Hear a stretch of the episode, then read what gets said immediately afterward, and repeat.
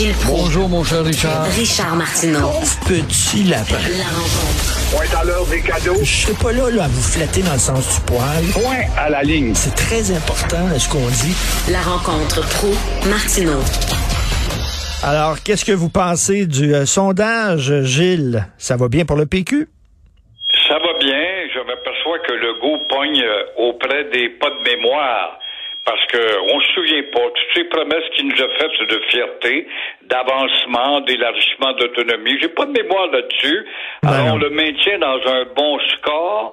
À Québec, par contre, la mémoire est un peu plus aiguisée et on a réalisé que Legault, en noyant son tunnel, avait perdu un peu de l'altitude au départ du Parti québécois, qui devient bon deuxième, tant mieux, tant mieux, tant mieux, tant mieux. Mais Legault est en tête avec 36% quand même.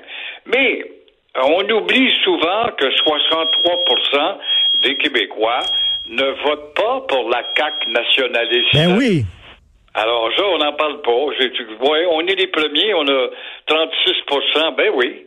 Mais euh, vous représentez pas la majorité. C'est pas une saine démocratie, ça. Quant au Parti québécois, un parti libéral, oh ben là, là, un parti insignifiant qui mériterait de disparaître du décor, on cherche toujours le sauveur qui va venir sauver ce beau parti-là insignifiant. Et soyons pas étonnés si euh, on ne met pas à l'avant-garde, à l'écran, l'ignard.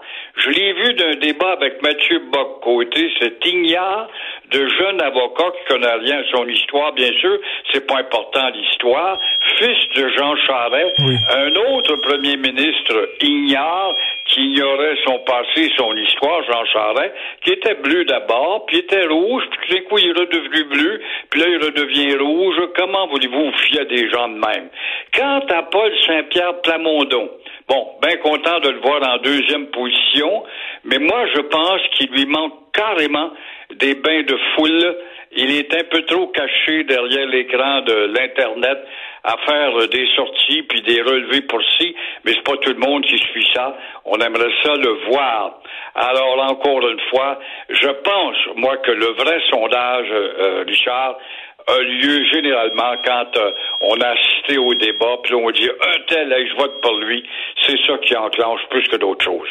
Euh, Il y a un silement, Gilles. Je ne sais pas si vous êtes près d'une radio ou quoi que ce soit. Ça fait Non, j'écoute bien, c'est que quelle maudite coïncidence. On est en train de faire des tests avec le système d'incendie dans mon Ah. appartement. On me siffle ça au moment où j'entre en onde avec toi. c'est parce que ça vous quoi? Vous êtes en feu.